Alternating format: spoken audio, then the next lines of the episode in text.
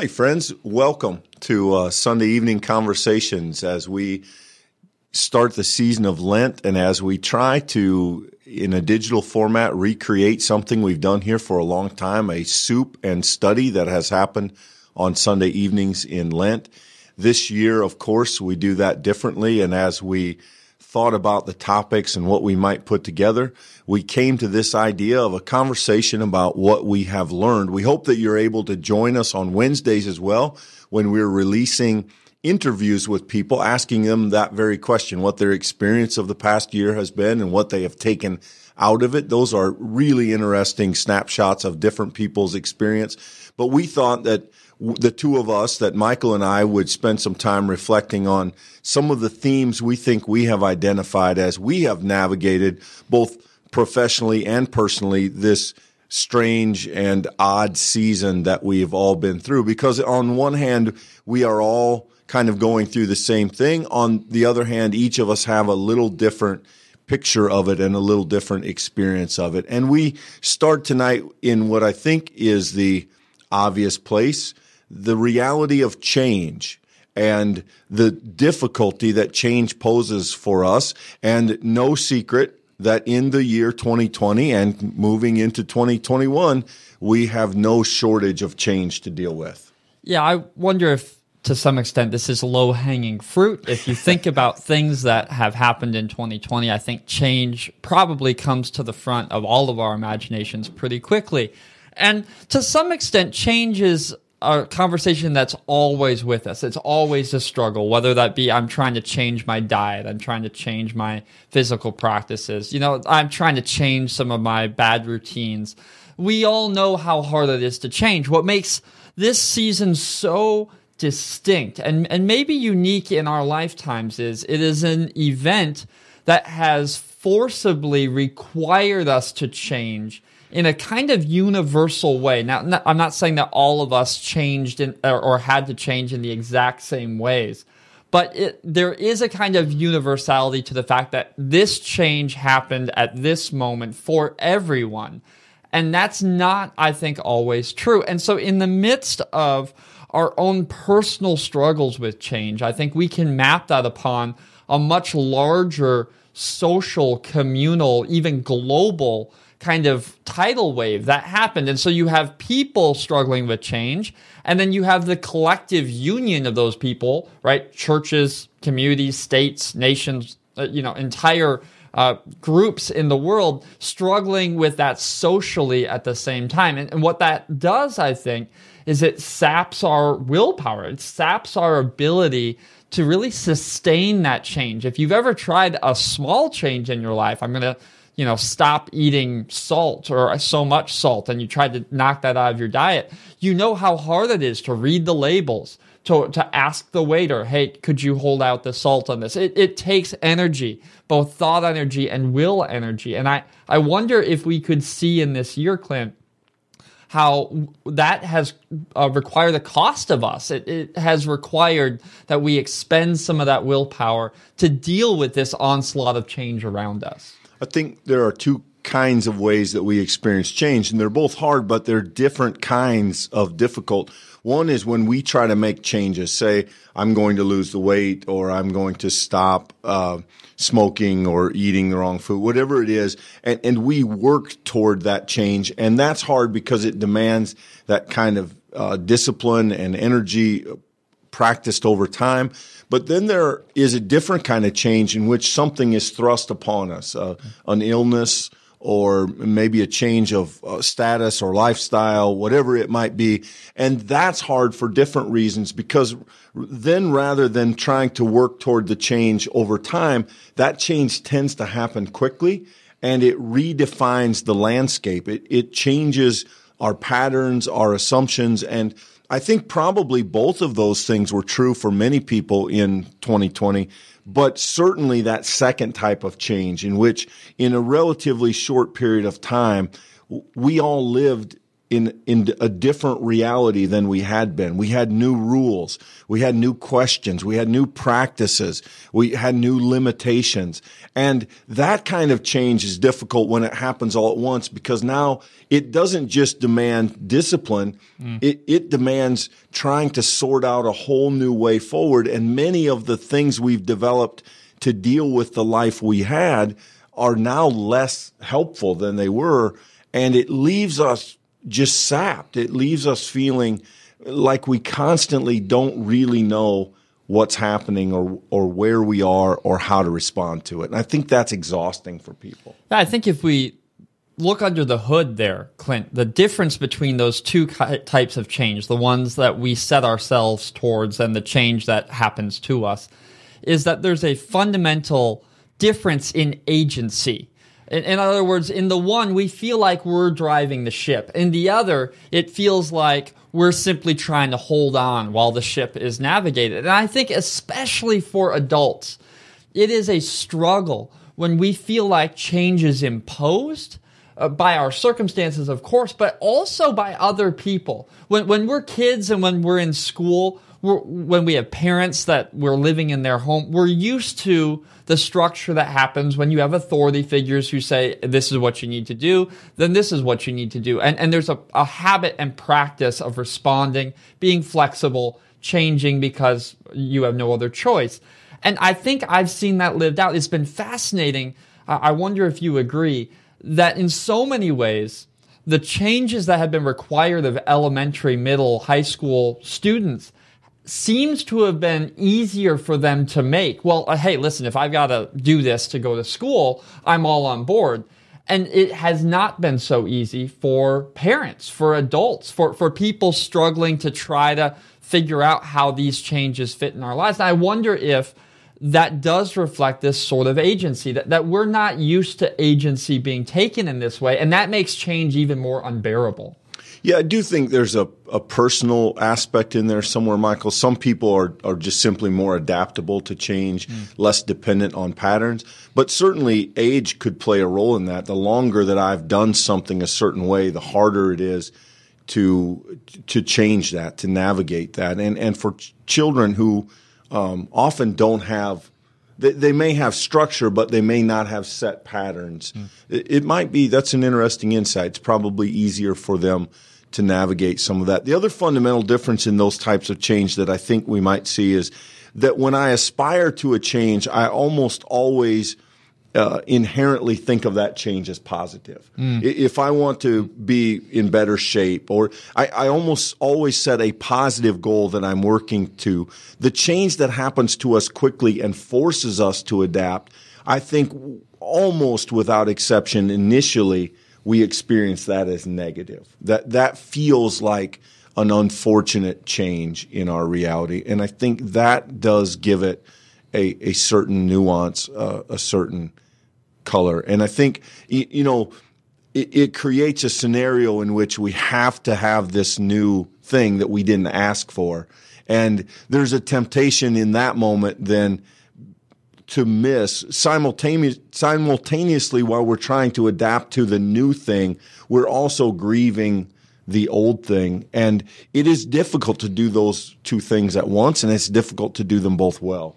Well, when we're reflecting on on what is good and bad in our life, or maybe said better, uh, what we appreciate in our life and what we would wish to do away with in our life, I think we often do turn to the past to give us a a guide for for that experience. In other words, you know, how do you know that you like this kind of meat in your spaghetti, or, or that you like this kind of burger as opposed to this one, or this kind of fry, right? It, it's ultimately you had a good burger, or you had a great experience on that vacation. So in the future, when you go do a thing, we do measure what we're doing now against the things that lie in the rearview mirror. And that is often helpful. What breaks down is when we find ourselves in radically new landscape that, that really can't map on that anymore. We're not eating burgers right now. We're eating some form of kale salad. And it's hard to measure those two against each other. And I do think there's a sense in which th- these experience of, of radical change imposed becomes really tricky as we start sort of referencing what used to be, the, our memories of what was, because I'm not entirely certain that things were as we remember them all the time. I think that sometimes our present experience shapes what actually happened there, and our memory of it is a little different than what actually happened. And and that transfer there, Clint, I think is both really interesting, but it's substantial when you begin to think, well, if I define this experience as good or bad by that one, if we're not remembering that one rightly, then I think there's a sense in which that does cause us to question, uh, are we truly, uh, you know, really seeing what's happening around us right now accurately? I think perhaps the most tempting time to idealize or be overgenerous to the past is when things aren't going well in the present, right? I've I've heard countless people through the years talk about missing the past, but they don't miss the past when the doctor says, mm. we have a new treatment that's been developed that will cure what would have five years ago been devastating for right. you. Th- that's not what we mean. We we don't say that when everything is great and we're able to get on a plane and go, you know, travel is easier and cooking is easier. We, that's not what we mean. We mean that emotionally. There's something that unsettles us in the present. And so we look back emotionally to a time that we felt more grateful, more stable, um, more happy. That's a tricky word, but maybe one that many people would use. And, and there is this tendency in that moment to romanticize mm-hmm. the past. You know, um, you, you think about twenty nineteen, probably no one at the time would have said twenty nineteen is awesome. This is just such a great, you know, this is the best days of our life. It's funny how good they look a year later right. when you're locked in your basement hoping there's toilet paper th- that will, you know, not run out before the hoarders get to it. And th- th- this sense that just things kind of change, and when they do, we have a tendency to look backward. And and there's a real blessing in that. There is a it provides, I think, a stability that we lose in the midst of change. The downside of that is that it can make it harder to navigate the new future. You know, it's very hard to move forward while you're looking backward. We have this conversation in the church all the time. It's very hard uh, in congregations at times to incorporate new things because people are so vested in old things, even when they're no longer as effective as they they might have once been. And, and, it, and it's a difficult moment to move forward if we are spending too much time um, mourning what we've lost or looking back to a, a time behind us. You know, it's interesting because I don't think most of us, when we look back for help in navigating our present, I don't think we're generally doing that for the trappings of the past. I mean, to your point, most of us don't want to drive the car that we were driving thirty years ago. We like the auto start feature in the middle of January. Uh, most of us don't want to go back to some of the food that we're intentionally not eating anymore because I like this food better. I think when we do that, we're generally looking to the past because we have some anxiety, some real deep-seated, maybe even not conscious fear that we're going to lose who we are in and who we want to be into the future. Because in the past, we, by nature of being human, see things with more clarity. That twenty twenty uh, vision comes when you look in the rearview mirror. And there's a sense in which we can look on who we were and say, you know, I didn't have it all right, but I did care about my family and I did try to navigate that well. And that I had a success there, and, and I want that to be who I am. And when we move into the future and we we have to navigate in troubled, difficult times, we don't have that same comfort. We're we're making decisions that we don't know the implications. We're trying our best just like we were in the past, but we don't know how it's going to pan out. And I think there's something in human nature that wants to preserve who we want to be. And there's this fear that change is going to not just change our circumstances, it's going to change who we are. And, and that could be good. We know that there's places in our life that we would do well to change, we got some anger we need to let go of. We need to change and, and forgive, right? We know that there's places that we want change, but I think we also have some real anxiety that, that we're going to change in a way that we don't want to change. And I wonder if the past provides us sort of a glimmer, a, a window, an, an anchor that helps us feel like we know who we are and, and we're a little safe from the change that might happen.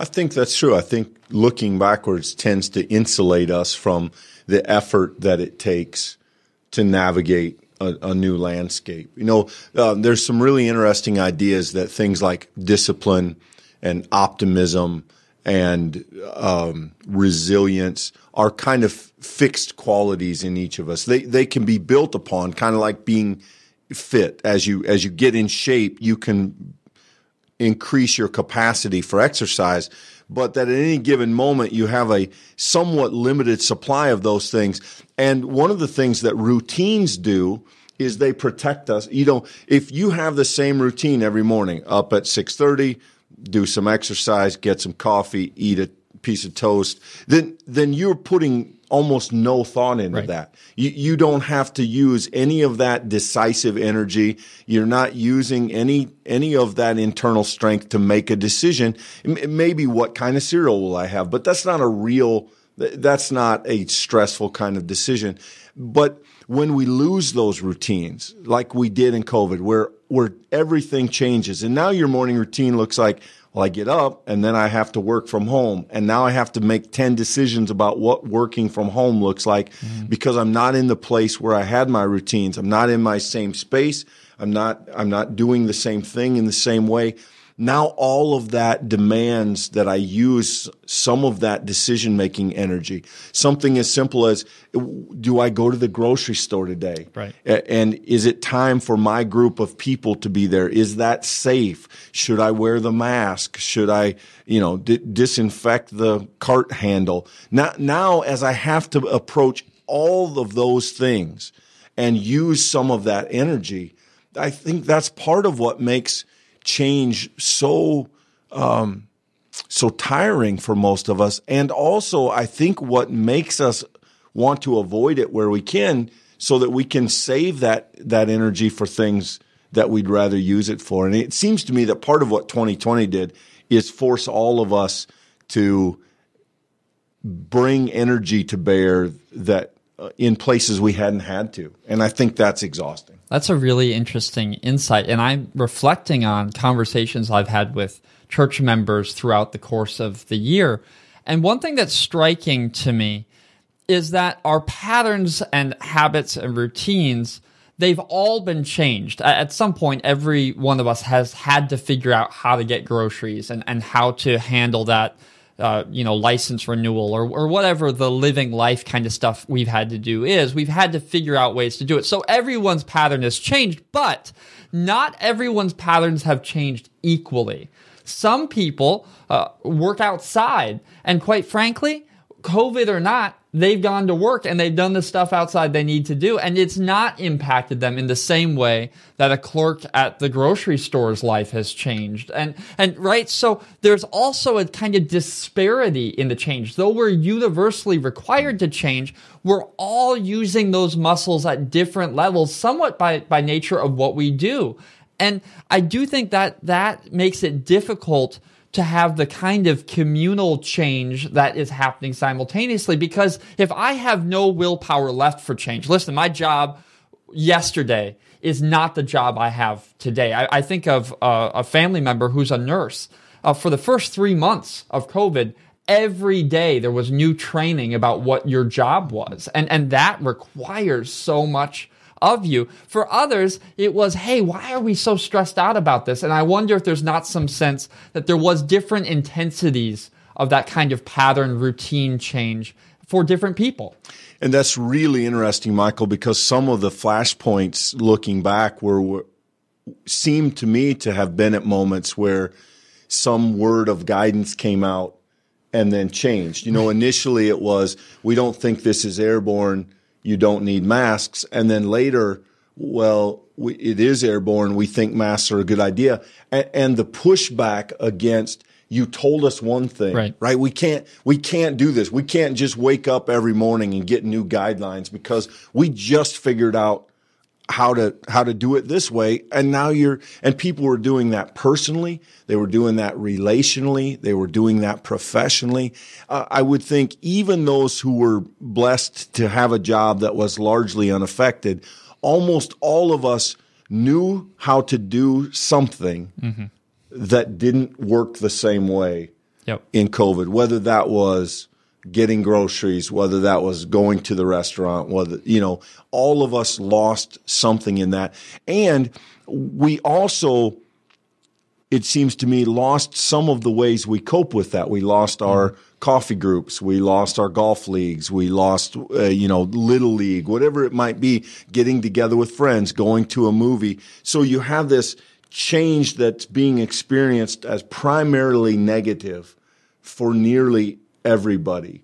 Um, and I, I, that certainly colors it. And I, and I think early on, that sense of just fatigue, change fatigue, was uh, really debilitating for people. And then, you know, th- then as we kind of flat flattened, maybe we all began to find it. But I, th- I think initially, those first three, four months at least, a- after it became clear that it wasn't a two-week or four-week thing, we were to some extent in a long-haul situation. I, I, I remember sensing mm. just a heaviness that landed on people as they realized, we don't even we don't even know what the new patterns will look like.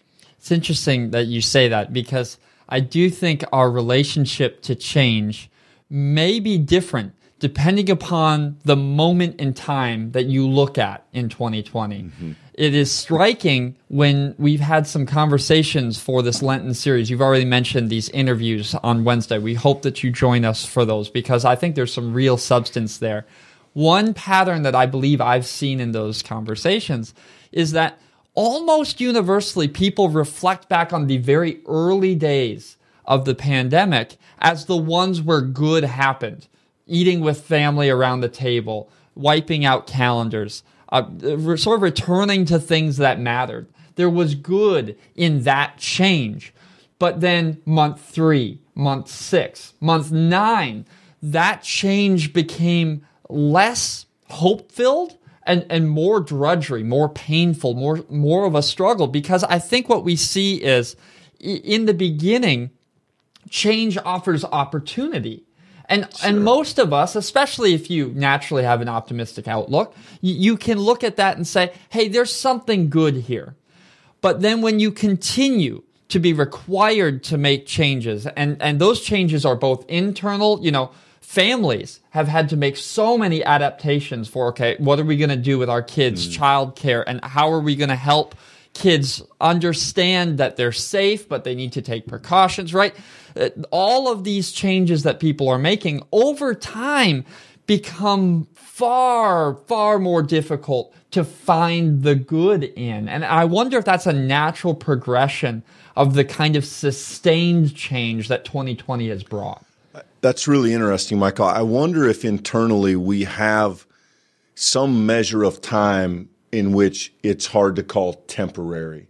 You know, the idea that we were going to do this for a brief window, and, and everybody just needed to kind of buckle up and deal. But but when we're talking about something temporary at the six-month and eight-month mark, it it doesn't feel very temporary at that point. And I think you and I have had that experience here. You know, the, the third and fourth time we were trying to come up with a, a, a fun children's sermon idea, th- there was some, th- there was some novelty in that. There was even some challenge in it. The fortieth time you're doing it, you're thinking, oh, good Lord, I, when is this over? Right. And, and it does have a kind of cumulative effect. It, it chips away at your resolve until you're just tired. And, and I think, you know, it's it's amazing how many people use the word tired in a time that not a lot is. I mean, what and what, what we mean, of course, is emotionally tired, spiritually tired. um, m- maybe physically tired, but generally I find that's not what people, they don't mean exhausted in the same way they meant my calendar had seventy-two things on it last week and, and I had to cancel three things. That's a different kind of tired. This is an emotional, a drained kind of tired. And, and I think um, this last year has probably put all of us there for at least some period of time. And you mentioned this, but I, I want to just make sure that we see the connection, because I think they are connected, is that in that moment where change has required a lot of us, and not just that sort of initial burst of energy, but now we're running the marathon. Now, now we're a ways down the road, and, and we're feeling the weight of the change uh, upon us relationally, socially, uh, you know, even maybe financially, in some concrete ways, right? In that moment, we are not tempted to go do more heavy lifting. When I'm tired, I don't want to eat broccoli. I want to eat Oreos, and I want to eat the whole bag of Oreos, right? When I'm tired, I don't want to go watch a highbrow documentary about how this thing played out in history. No, I want to watch a dumb T V show that helps me escape from the world a little bit. I think we have, as a nation, uh, had conversations about social media and communication, all this kind of stuff. I think we need to give ourselves a little bit of a break. I think we've just had a year where Oreos were tempting. I think we've we've sort of buckled under the, the strain, the struggle of sustaining the change that's been required. And it's only natural that we've compensated. And then a lot of that compensation, if we're going to be honest and, and exercise a little mm. bit of humility, has not been helpful. We, we know that. Maybe even we feel some guilt for that.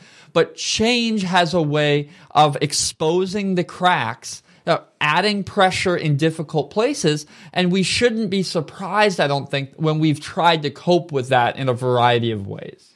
So check me check me if I'm wrong on my history here, Michael, but I, it would be very fascinating to get the calendar out, because as I remember it, it may be very telling that the protests over masks and distancing did not happen in the first month. Mm. These came later. I would guess at about the three-month mark. The, I, from what I remember is that sort of wave of, of discontent happened at about the time we were transitioning into a longer-term reality than we expected. Um, it would be very interesting to get the calendar out, but I suspect... I suspect a case can be made that much of that w- could have been fueled by that sense of just I've we've had enough. I've I've used up all the energy I have for this, and I just want to be done with it, and I refuse to do it anymore. Um, I, I think that that may have been a factor. I hadn't thought of it that way. Well, and we've had conversations with both local leaders. We've had these conversations numerous times.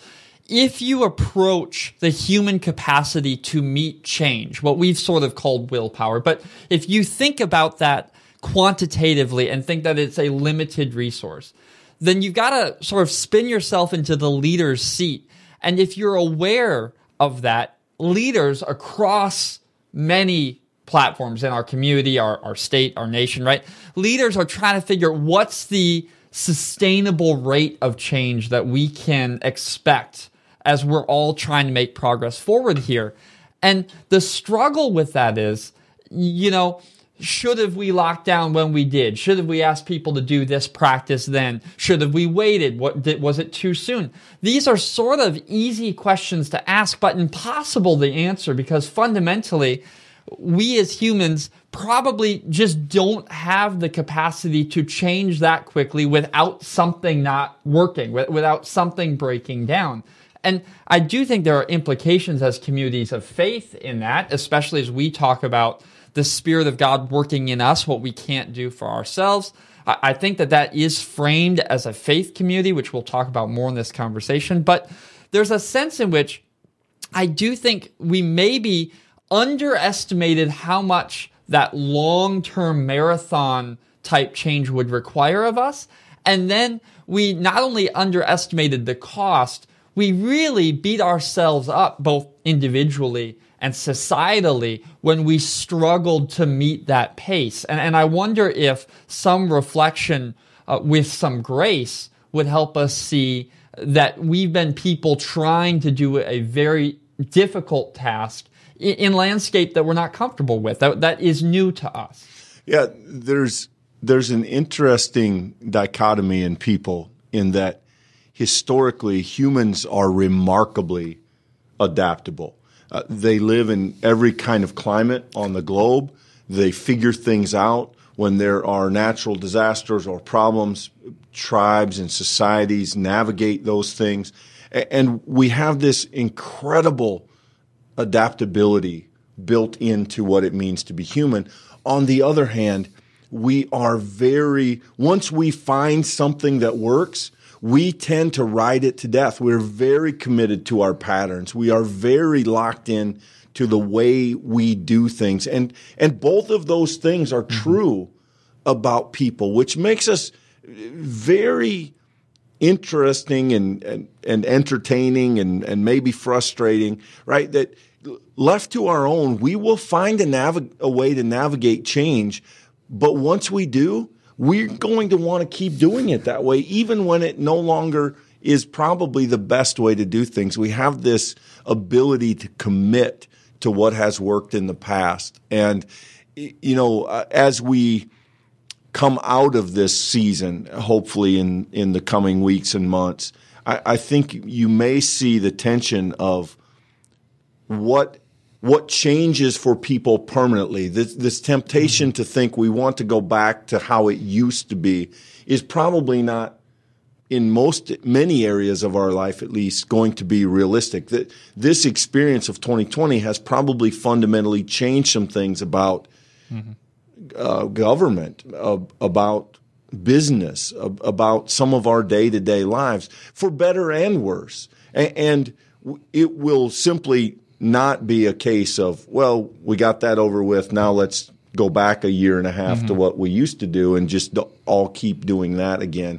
It, it's likely we're going to have to find some ways to integrate what we've learned and done with a, a new normal, a new way of moving forward, which I think will be an interesting challenge for all of us, um, particularly at a time that we may be a little tired. I can't think of any other sermon title that has buried itself so deeply in my thinking as one that we had, I believe, in September, might have been August. Uh, the sermon title was "Coming Back Isn't Going Back." And there's something about that phrase that has really deeply embedded itself in my imagination, because there are a plentitude. I have an entire list. I could probably show you that list of places I want to go back to. I, I like travel. I, I like moving. And, and so one of the things that I've experienced loss in this season is not getting to go places. I want to go back to there in many circumstances. But I have realized in deep and meaningful ways that, that going places is not going back to places, that, that these places will be changed in meaningful ways. And if you factor the fatigue, if you recognize the challenge of change, then I think you've got to be gracious with yourself when you experience that realization with some dread, with some really un- uh, a real grief. Because I think what we want is a feeling of things that are put together, structure and order that makes sense and is comfortable, places that, that we have good memories in, and, and we want to go back to those places. It's not really the place, probably. It's probably the experience we had in that place. We want that again.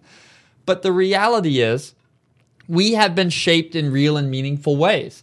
And as people of faith, we are going to have to grapple with both the good and the bad. What are ways that we're called to be transformed as the people of Christ against some of the negatives we've seen crop up in this season? And likewise, what are the goods that need protected, nourished, cared for so that they grow, so that we might, as people of faith, continue to be faithful in our task? And that's going to look like going forward as different people than the people that entered this season. But Clint, I, I recognize how great of a weight that feels for most of us. The idea that we're going to have to navigate more waters even beyond this uh, is a very, very hard thing to process.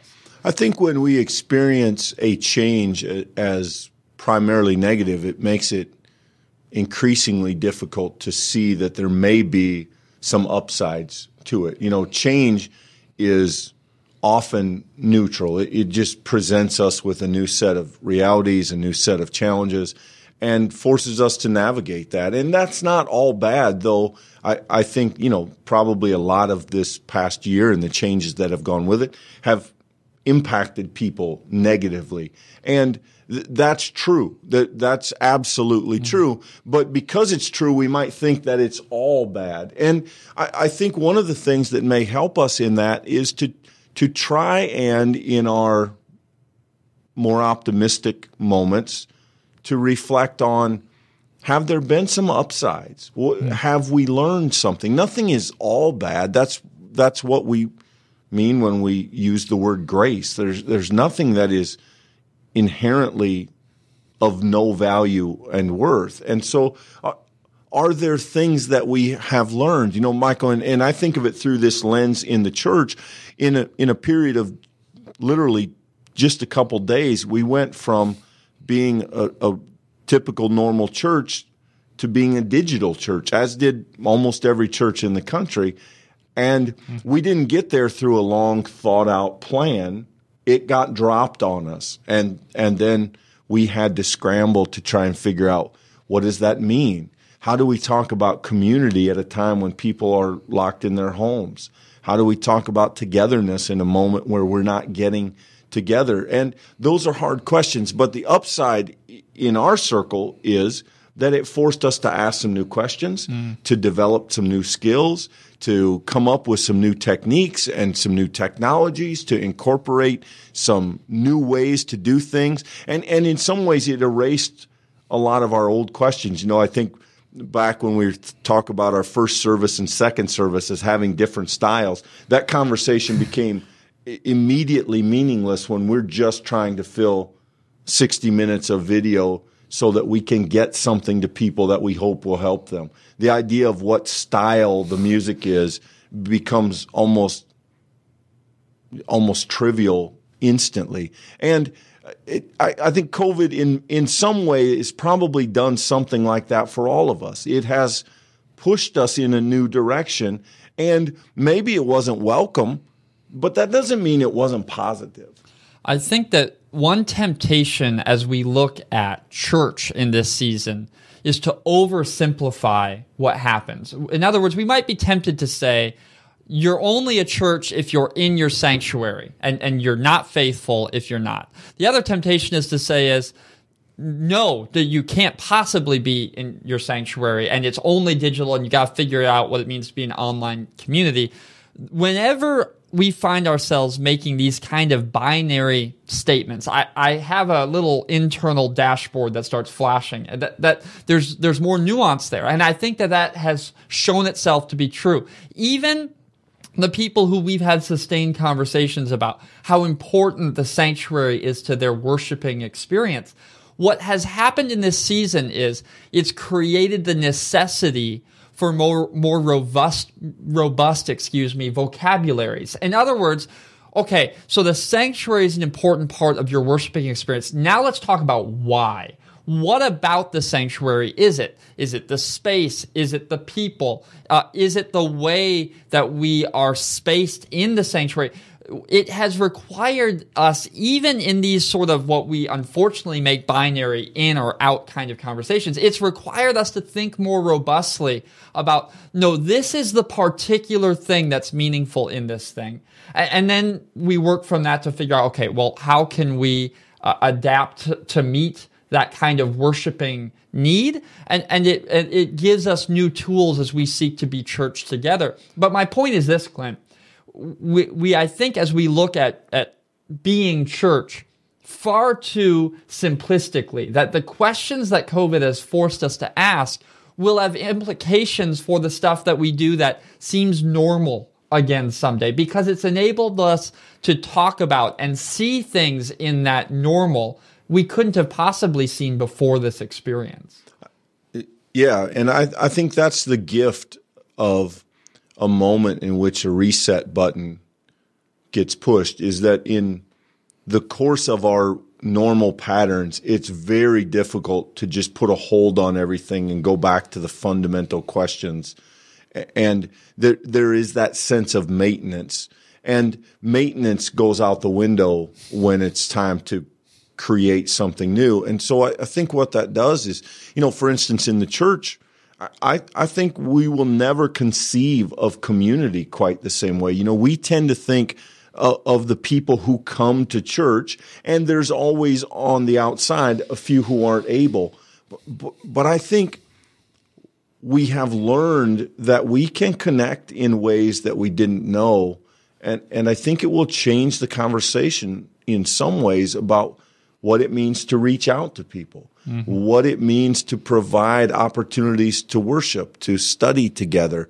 And we have, I think, developed some new tools, which we had available to us mm-hmm. pre-COVID, but it never occurred to us that that kind of need might be out there. And um, I, I think that that is one of the blessings for each of us. Again, I, I'm not trying to suggest there hasn't been difficulty. I, I think one of the things that will happen as we, you know, as vaccinations come and as people come back above board and we get together again, we're going to have to spend a lot of time hearing people's stories, their the the pain, the struggles. The I, I think we're going to have a period of kind of grieving together what we've lost, but but also concurrently with that, we're going to be saying, okay, th- that's all real and it's all important, but where do we go now and how do we go there? And I think we answer those questions differently than we did a year ago. And, and I don't think in the long run that will be,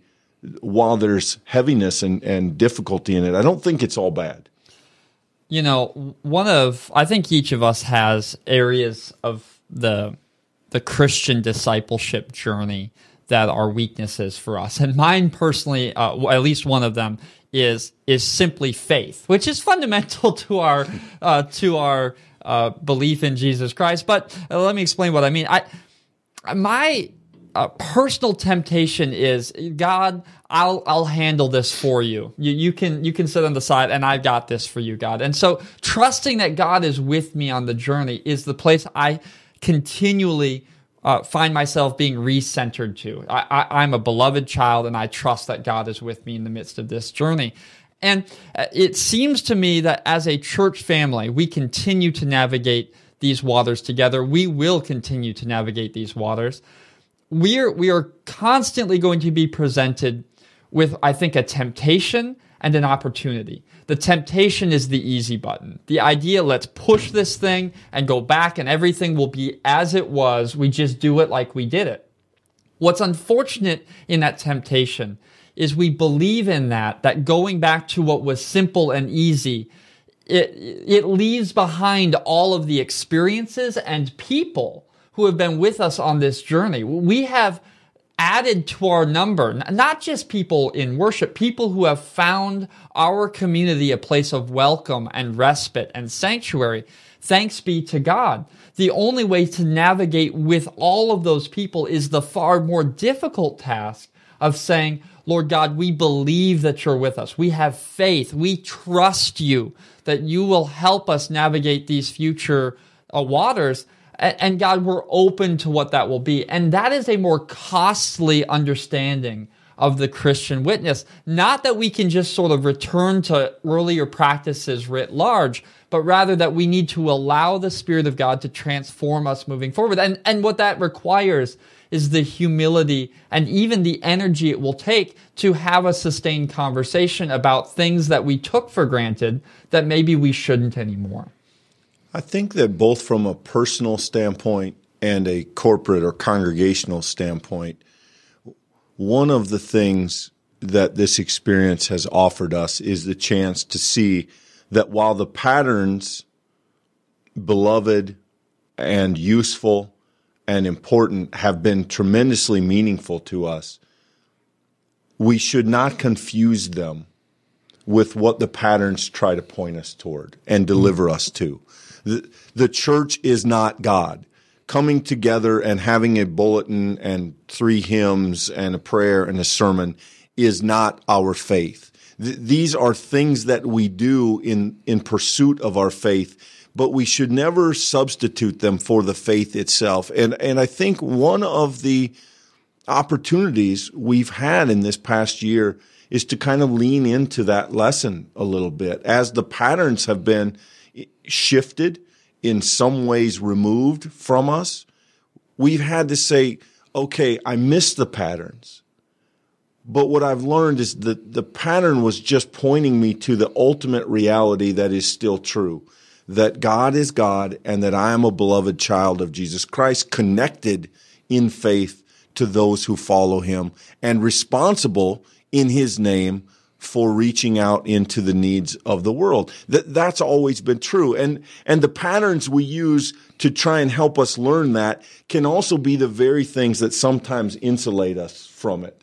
And I, I think it has been, in some ways, a, a helpful challenge to say, what does it look like to be Christian with new patterns, with at least temporary patterns? And I, I look forward to that conversation and seeing where it will push the church. I think this period of change, as difficult as it has been, may in some ways fundamentally shift some of what we understand about ourselves as a community of Jesus Christ. And, and I think that is um, that that has some real potential. This is sort of where I land in this conversation is the ultimate challenge of navigating change together is, I think, ultimately trusting God, because I think our fear is that we will have changed, that, that we as the people of God will have changed in ways that we don't want to have changed. And what we have to know is that God walks alongside us in this journey. In fact, not just beside us, God leads us in this journey. And there are many practices, routines, habits that we will indeed return to. This isn't about change for change's sake. It, it's not about just always be optimistic in the face of overwhelming circumstances. Absolutely not. When, when you evaluate your circumstance in the light of Christ, there are going to be many markers in the past that will be anchors for us and who we are into the future.